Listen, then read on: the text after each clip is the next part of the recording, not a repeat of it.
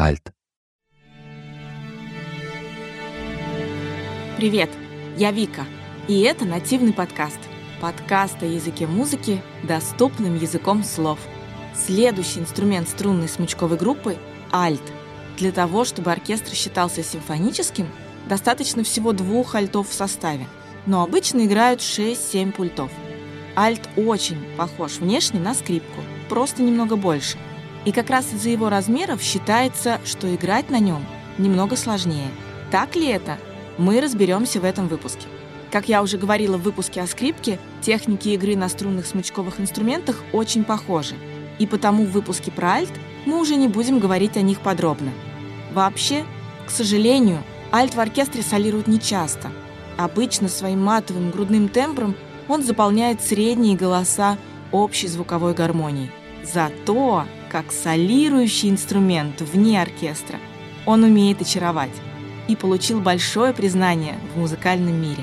Поговорим сегодня про альт вместе с моей гостьей Полиной Малышкиной, студенткой Академии имени Гнесиных и преподавателем музыкальной студии «Юный Моцарт».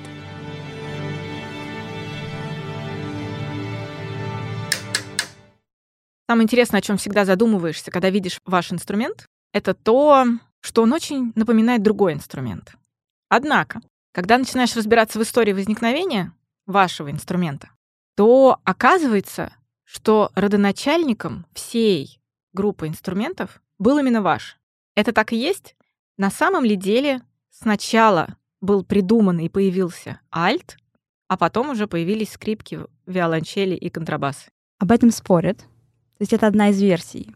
Я думаю, что это связано с тем, что здесь есть некоторые трудности перевода, потому что виола, виолине и так далее. То есть советские музыковеды склоняются, кстати, они говорят об этом. Родоначальник был альт, и что скрипка произошла от альта. Здесь есть некоторый спор, то есть это такая версия, не все с ней согласны. Как это объясняют? Альт, он такой не сольный инструмент, поэтому в оркестрах того времени, первоначальные оркестры, там не нужен был солист, поэтому, собственно, альтовая скрипка, так это называлось. То есть он назывался альтовой скрипкой. Сначала появилась альтовая скрипка, так называемая, а потом уже с развитием музыкальной мысли и уже с высокими тембрами пошла скрипка.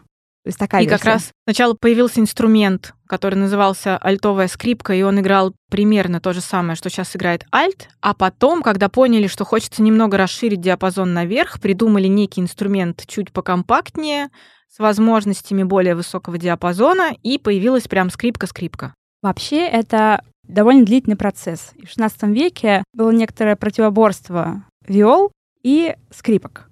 То есть было два лагеря — виолы и скрипки.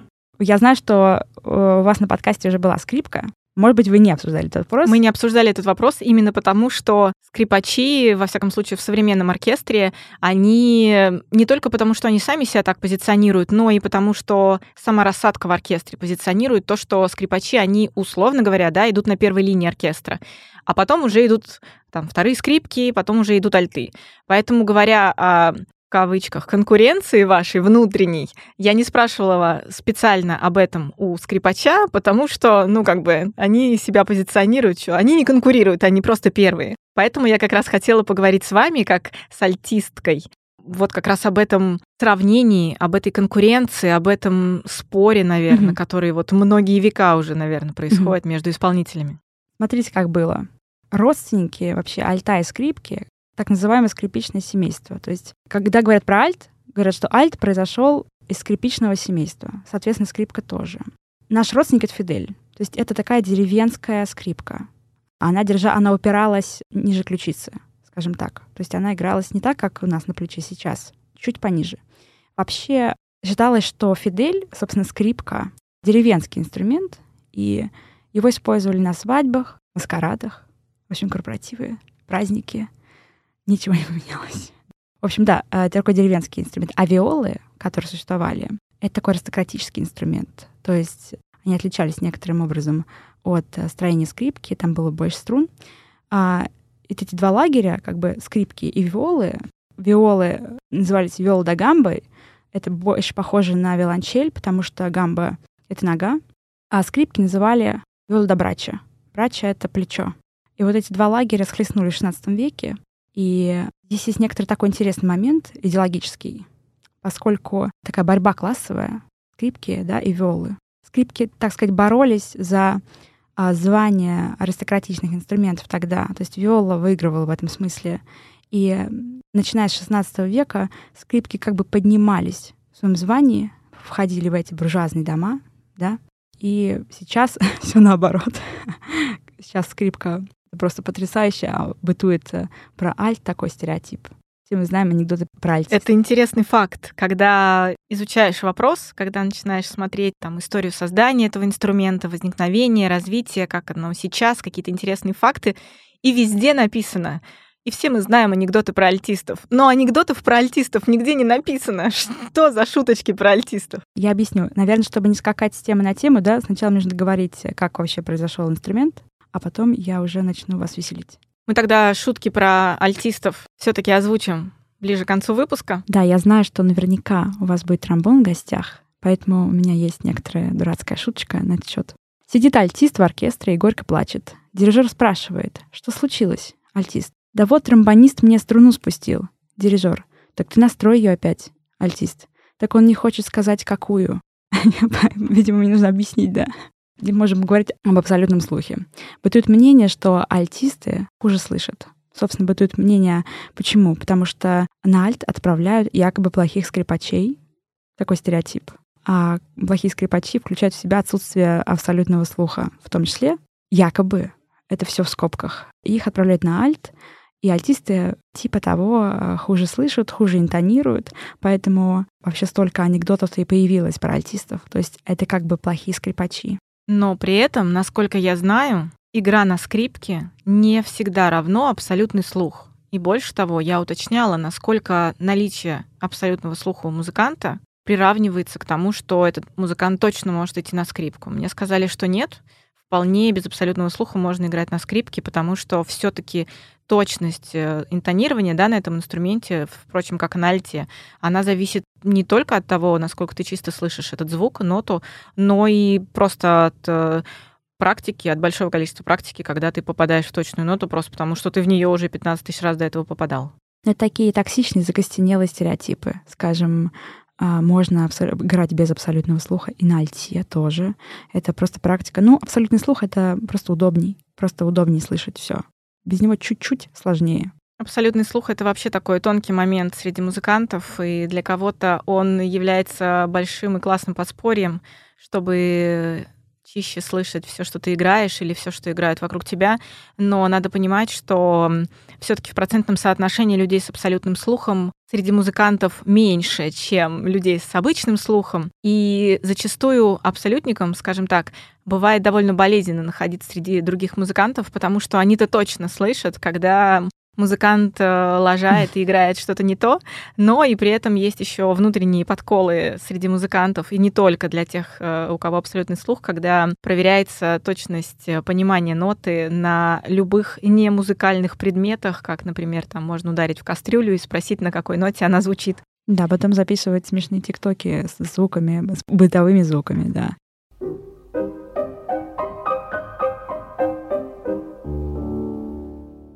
Возвращаясь к истории возникновения альта, мы понимаем, да, что основная проблема, основной вопрос, который был исторически между скрипкой и альтом, это вот внутренняя конкуренция не только потому, что играли на этих инструментах, но и потому, где на них играли. Я могу сказать, почему, отчасти, почему так сложилось. Альт — это ансамблевый инструмент. То есть изначально, изначально он, был. он был ансамблевым. То есть вернемся к тому, что вы сказали в начале, альтовая скрипка. То есть сначала альт, а потом скрипка. То есть потому что а, должен был быть ансамбль, и как бы солиста как такового не было, и ансамблевые инструменты были очень нужны. Поэтому сольным инструментом альт стал только в двадцатом веке, когда немножко поменялось мышление, требования к эстетике. Ну и просто чуть-чуть. Отношение к этому инструменту. Я, кстати, не думаю, что м- это очень, это очень легкий ответ на этот вопрос. Просто отношение к этому инструменту. То есть не было достаточного количества репертуара для альта. В двадцатом веке решили, угу, что-то как-то нет у нас песенок, давайте просто напишем. Я думаю, что все-таки не с этим связано. Я, ну как и... Да просто родился Башмет, что мы мелочимся. Да. Ну как-то уже такая яркость, звонкость скрипки. Вообще, как э, любые модернизации в искусстве, люди захотели нового звучания, композиторы захотели нового звучания. И мне кажется, это отличный вообще ответ, и больше нам и не надо. То есть что хотели? Новое звучание. Действительно, альт по-другому звучит чуть-чуть. И там некоторые другие возможности присутствуют. Это что-то среднее между скрипкой и виолончелью. Причем альты бывают разные, и мне нравится разнообразие в альтах, потому что скрипка всегда, скажем, была одного размера. Это тоже любопытный вопрос. Скрипка, скажем, точно уже к семнадцатому веку она устоялась. То есть миллиметры скрипки были точны. А альт нет. То есть альт всегда был, всегда мастера, как бы у них были, были какие-то цензы, но альт всегда подбирали, так сказать, под человека, мне кажется. И, соответственно, размеры альта очень разные. Ну, в общем, кто-то физически не сможет играть на большом альте. Об этом я обязательно спрошу, про физические возможности музыканта, который играет на альте, потому что они, правда, отличаются. Смотрите, мы уже точно сказали, что альт отличается от скрипки по звучанию. Какие еще есть отличия от скрипки? Не в технике игры, а чисто во внешнем виде, помимо просто других размеров. Есть еще что-то, что отличает? На самом деле размер и, я думаю, выпуклость. Некоторые альты довольно... Они называются пузатыми альтами, они такие довольно выпуклые. Но на этом все. Вообще тут эм, хотелось бы поговорить об этом побольше, но здесь нет, кроме размера, никакого серьезного отличия. Просто мы, когда говорили про скрипку, мы говорили, что если обыватель увидит на картинке некий инструмент, выглядящий как альто-скрипка, что-то подобное, да, он не сможет отличить внешне, просто глядя на картинку, что это за инструмент. Это так? Это правда. Если мы подставим человека рядом, возможно, будет понятней, но иногда альты отличаются от скрипки на пять миллиметров всего лишь. Как раз о физических возможностях. Есть очень маленькие альты, очень большие альты, есть широкие альты. А вот к вопросу об формате альта. Нет, человек, обыватель, не поймет. Он, возможно, поймет, если он слышал такое понятие, как струнный квартет, опять же, вспоминая Крылова, да, он будет знать, что в природе существует альт. Но так... Нет. Вообще об альтах не, не все знают.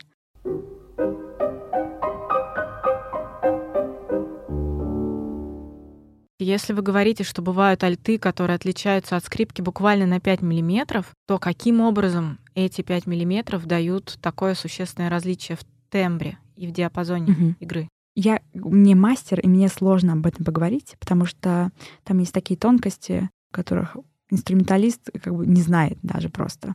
Ну, во-первых, другая струна. Я объясню. Скрипка — это соль, ре, ля, ми. А альт — это до, соль, ре, ля. То есть мы убираем другой верхнюю... Другой строй. Другой строй, да. Мы просто убираем верхнюю струну. А нижнюю добавляем. А нижнюю добавляем, да. Раньше, кстати, были такие скрипки с пятью струнами. То есть это как бы скрипка плюс альт-микс. До, соль, ре, ля, ми. То есть было пять струн. Это такой вид был. А техника игры на альте такая же? То есть это также смычок, которым играются на струнах. Это левая рука, которая зажимает струну на грифе, тем самым изменяя ее высоту.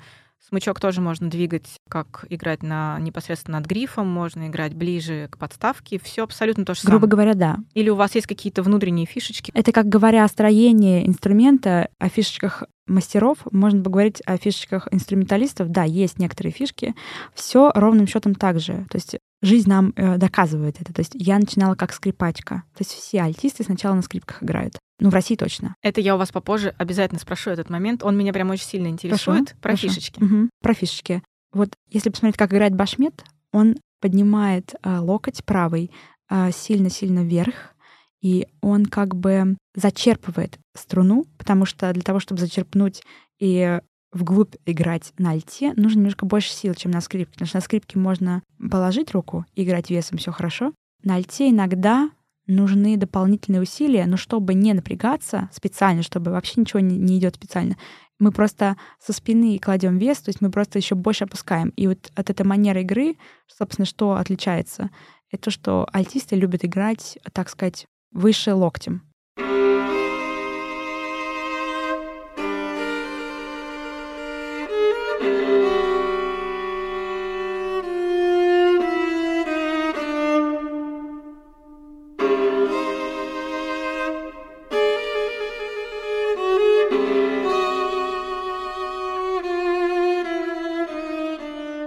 по сути, играть не только запястьем, а играть да. еще и плечом. Плечом, да. То есть как бы это как э, можно сравнить с э, таким с маятником. То есть мы как бы раскачиваем свое плечо вместе с запястьем, и если скрипка может зачерпнуть только кистью звук, ну, опустив руку, то альтист, он и кистью, и локтем, то есть он плечом играет, так сказать. Это как раз за счет того, что надо оказывать большее воздействие на струну, потому что она да. другая. И до нее нужно немножко достучаться чуть больше. Он просто больше, этот инструмент.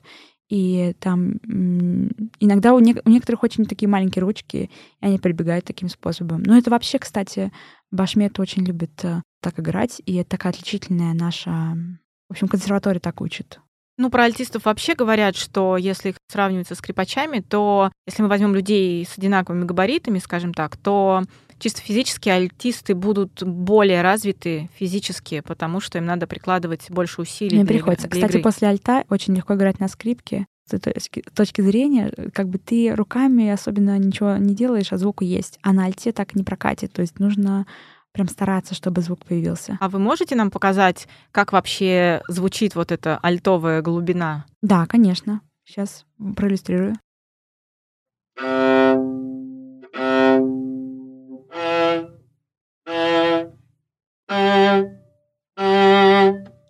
Получается так довольно виолончельно чуть-чуть, да? То есть если мы не предупреждали бы, что это альт, во всяком случае, мне так хотелось бы думать, как будто бы немножко виолончель. То есть это, этой струны на скрипке нет. Это струна до. То есть она самая низкая. Ну, говоря о том, что если бы мы не предупреждали, это вообще довольно интересный факт про альт, потому что считается, что соотношение его размеров, оно никоим образом не соотносится с тем, что... какие звуки выходят из альта.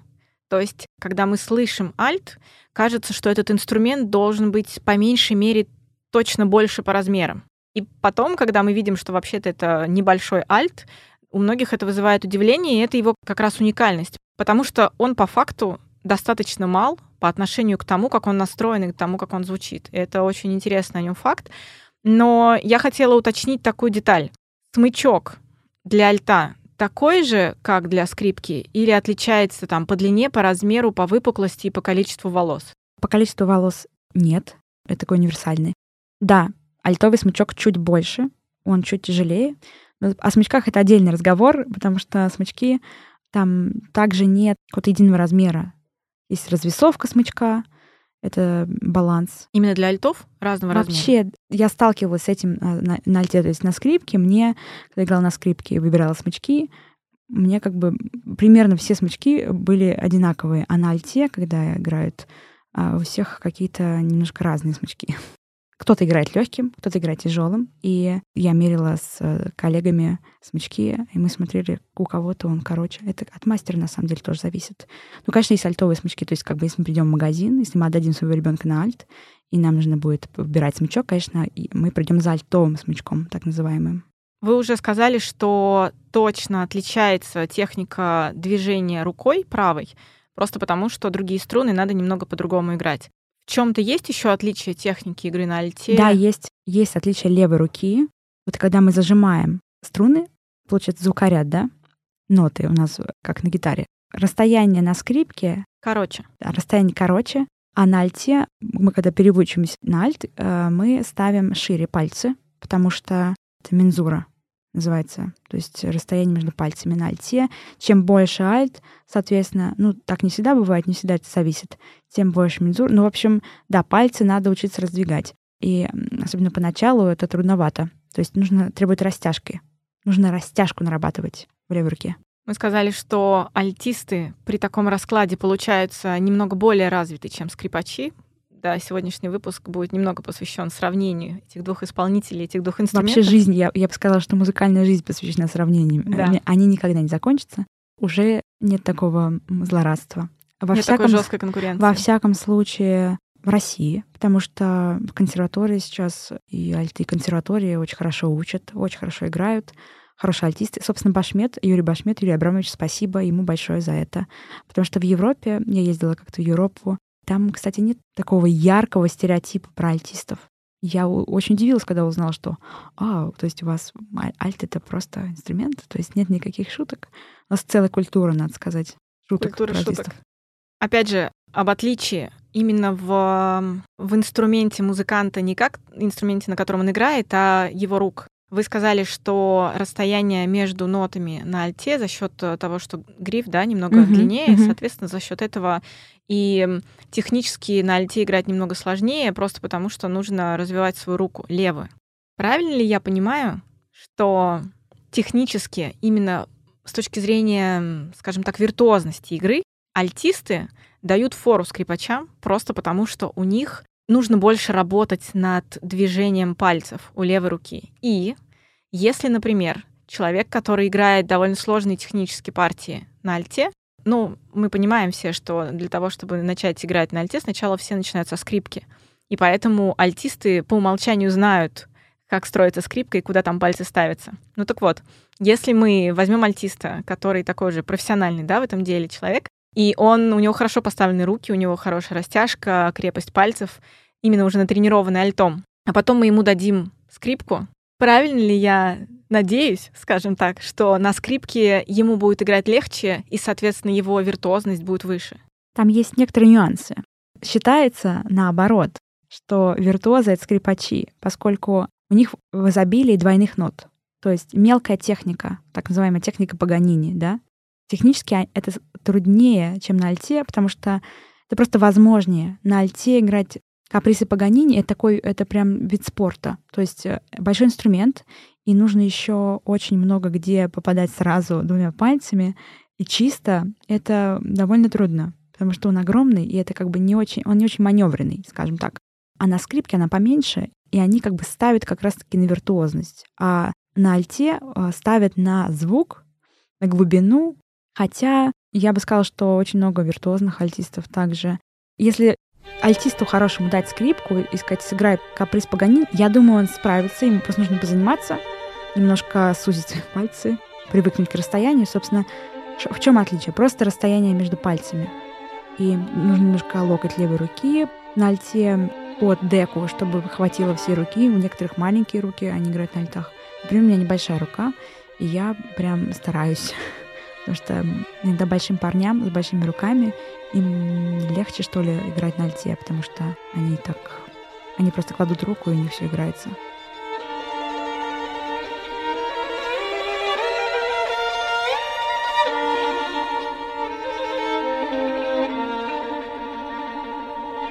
Каждый альтист может быть скрипачом, но не каждый скрипач может быть альтистом. Вообще считается, что наоборот. Каждый скрипач может играть на альте. То есть, если ты пошел по дорожке альтовой, то ты уже как бы не вернешься в профессиональном мире к скрипке. То есть так считается. Пальцы назад не задвинутся? То есть будто бы нереально, да, это сделать. Это, конечно, очень странно отчасти, потому что мне кажется, что в этом нет какой-то сверхтрудности, честно сказать. Потому что после альта как бы море по колено, и после вот этих огромных размеров на скрипке, ну, побольше позаниматься техникой. Окей, но нет такого, я не знаю такого случая, чтобы после альта переходили на скрипку. А скрипачи, как раз-таки много известных скрипачей играет и на скрипке чудесно, и на альте чудесно, и дают концерты.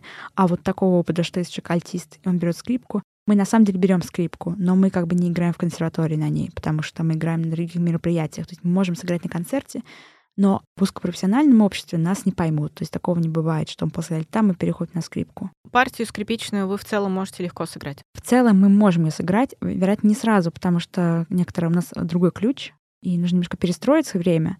Но я думаю, серьезно, я думаю, в этом нет большой проблемы, хотя об этом мало говорят. Я думаю, что вообще мы можем играть и то, и то. И почему бы и нет? Почему бы не возвращаться на скрипку после альта? Может быть, в будущем такое произойдет. Ну и, кстати, раньше альтисты... То есть как вообще поднимали альты, как э, модернизировали их? Откуда вообще появился стереотип о плохих альтистах? Приблизительно в семнадцатом веке произошла такая реформа уровня игры. Альтисты не очень хорошо играли, и в основном играли скрипачи очень много. Альтисты как бы у них были очень легкие партии, и начали с этим что-то делать, потому что альтисты как бы плохо играли, ну, в сравнении со скрипачами. И На альтах нач- э, начали играть скрип- классные скрипачи, они как бы пришли в это общество альтистов, сказали, так, давайте будем делать вот так, надо, надо усложнить ваш репертуар, надо давать вам играть, и, соответственно, всякие методические штуки тогда и произошли. Оттуда, на самом деле, идет вот это вот разделение, что альтисты — это как бы плохие скрипачи. Ну, собственно, моя история чуть-чуть, да, как я вообще пришла к альту. То есть я решила поступать на скрипку э, довольно поздно, можно так сказать, и я такая, ну, пойду поступать, пойду готовиться. Я пришла готовиться, и мне моя педагог сказала, что... Не моя, соответственно, педагог, другая педагог, к которой я пришла, профессор. Она сказала, что скрипачей очень много, и они все сидят без работы. Не хотела ли бы ты пойти на альт? Это новое. Это вы закончили музыкалку по классу скрипки? Да, я закончила музыкалку, да. И вот это вам сказали в среднем учебном заведении? Это мне сказали в восьмом классе. В восьмом классе мне это сказали. А, то есть это вы еще, получается, перед... Перед поступлением. То есть я поступила, да? в училище, да, на альт. Я сыграла на скрипке и пошла на альт. Мне сказали, что классный педагог есть по альту, не хочешь ли ты к ним пойти? Он супер, правда, классный педагог. Я думаю, ну давайте. И меня подкупило то, что это как бы новое, скажем так. Альт — это модно сейчас. Это... Альт — это новый черный среди музыкантов. Ну, я так, мне бы хотелось так думать, но мне кажется, что это такое... Сейчас очень много каких-то альтовых фестивалей, такой движухи в альтовом мире, очень много классных музыкантов, и в связи с тем, что только в двадцатом веке альт стал полноправным таким сольным инструментом, композиторы обратили на внимание это новое звучание, много классных произведений, действительно много классных произведений для альта. И это как бы такое... Сейчас двадцать первый век, то есть прошло немного времени, поэтому на такой волне как бы новизны альт сейчас он воспрял. Я подумала, ой, как здорово. То есть Башмет — это же совсем недавно, то есть современник. С его обидели, он жив еще? Конечно, конечно. Он э, жив э, и здравие. Преподает. Это практически недавно вот все это возрождение альта произошло. И сейчас я советовала слушателям обратить внимание на такой альтовый фестиваль, называется «Viola is my life». Его организовывает Сергей Полтавский, отличный альтист, преподает в консерватории на факультете исторического исполнительства. В общем, и как-то меня подкупила вот эта вот новизна, ну и как-то интересно. То есть действительно много скрипачей, альтов не так много. И как-то я подумала, ой, классно, буду на альте играть. То есть это я могу играть и на скрипке, и на альте, и, и вообще как виолончель звучит. Интересно. Вот. Но я слукавлю, если я скажу, что я не подумала о каких-то корыстных целях, потому что действительно я подумала, что ну раз скрипачей много, а альтистов не так много, значит, можно вырваться, можно как-то что-то интересное придумать. Какие-то предпринимательские в моем девятом классе настроения меня посетили.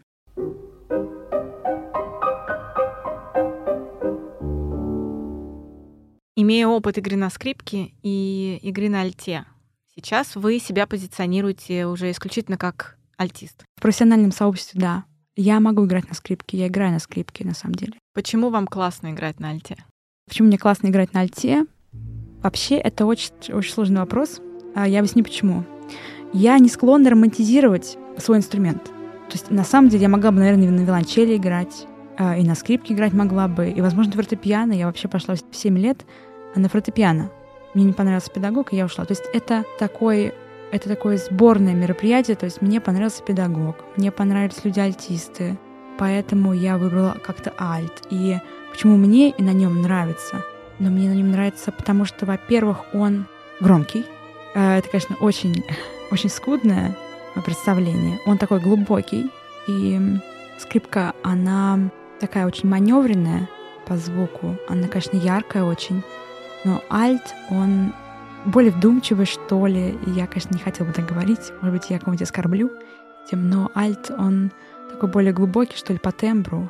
При этом он ансамблевый инструмент. А мне очень нравится играть в ансамбле. И это тоже было определяющим, на самом деле, составляющей, почему я его выбрала. Я люблю сотрудничать с людьми, играть. И это вообще я бы советовала обывателям, людям, которые не знают, не сталкивались с музыкой, вообще опыт игры в ансамбле, он это такая классная психологическая практика, поскольку даже проводились эксперименты, типа это очень разряжает, и когда люди коммуницируют музыкой друг с другом, это как э, такая терапия. Почему много хоров в школах происходит? То есть в обычных школах есть хоры, и в high school американских это вообще культ. То есть у них у всех есть хор и какой-то оркестр. И вот это взаимодействие. Вот я просто... Вот почему мне нравится играть на альте? Мне очень нравится играть в ансамблях. И альт, он как бы подстраивается под скрипку, под разные другие струнные инструменты. Ну и мне нравится вот этот, этот выбор, что я могу и то, и то. Скрипачи в большинстве своем ради хобби, они не играют на альте. А я довольно часто прикасаюсь со скрипкой. Иногда мне очень нравится поиграть на ней. Чисто новое звучание, повыше. Мне доставляет удовольствие, тем более после альта, когда там все очень большое. На скрипке можно как бы отдохнуть. В завершение выпуска анекдоты. Главные вообще по анекдотам педагоги с консерватории, из, из Академии Гнесиных, поскольку у них большой опыт в этом. Но я уже зачитала анекдот про тромбон и зачитаю еще один. Программа международного конкурса альтистов. Первый тур — настройка инструмента. Второй тур — вождение смычка по пустым струнам. Программа третьего тура не объявляется, все равно до него никто не доходит. Это, к слову, о том, что альтисты хуже слышат, и у них хуже с техникой. То есть, если альтист настроился, то все, спасибо, можно не продолжать, вы прекрасны. То есть, такие шутки. Ну и альтисты — это главные такие заводилы в оркестре, можно так сказать.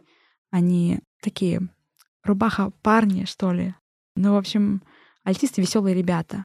В связи с тем, что у них меньше технических мест, как у скрипачей. То есть принято считать, что скрипачи, они очень много занимаются, поскольку им очень много надо играть, и партии, а партии в оркестрах, они несколько иные, то есть там нет главного голоса, и альтисты, допустим, в это время шутки шутят, они чистят двойные ноты, как скрипачи, например. Отсюда все стереотипы и все шутки. И вообще мне очень нравится, на самом деле, комьюнити альтовое. Оно такое очень благосклонное друг к другу, скажем так. Потому что скрипачи, они очень блестящие, они идеальные, они много играют очень сложных мест, и поэтому они как бы такие отличники. Да, а альтисты, они такие друг за друга, скажем. То есть у них очень милая обстановка везде, кстати. Вот, мне нравится быть альтистом.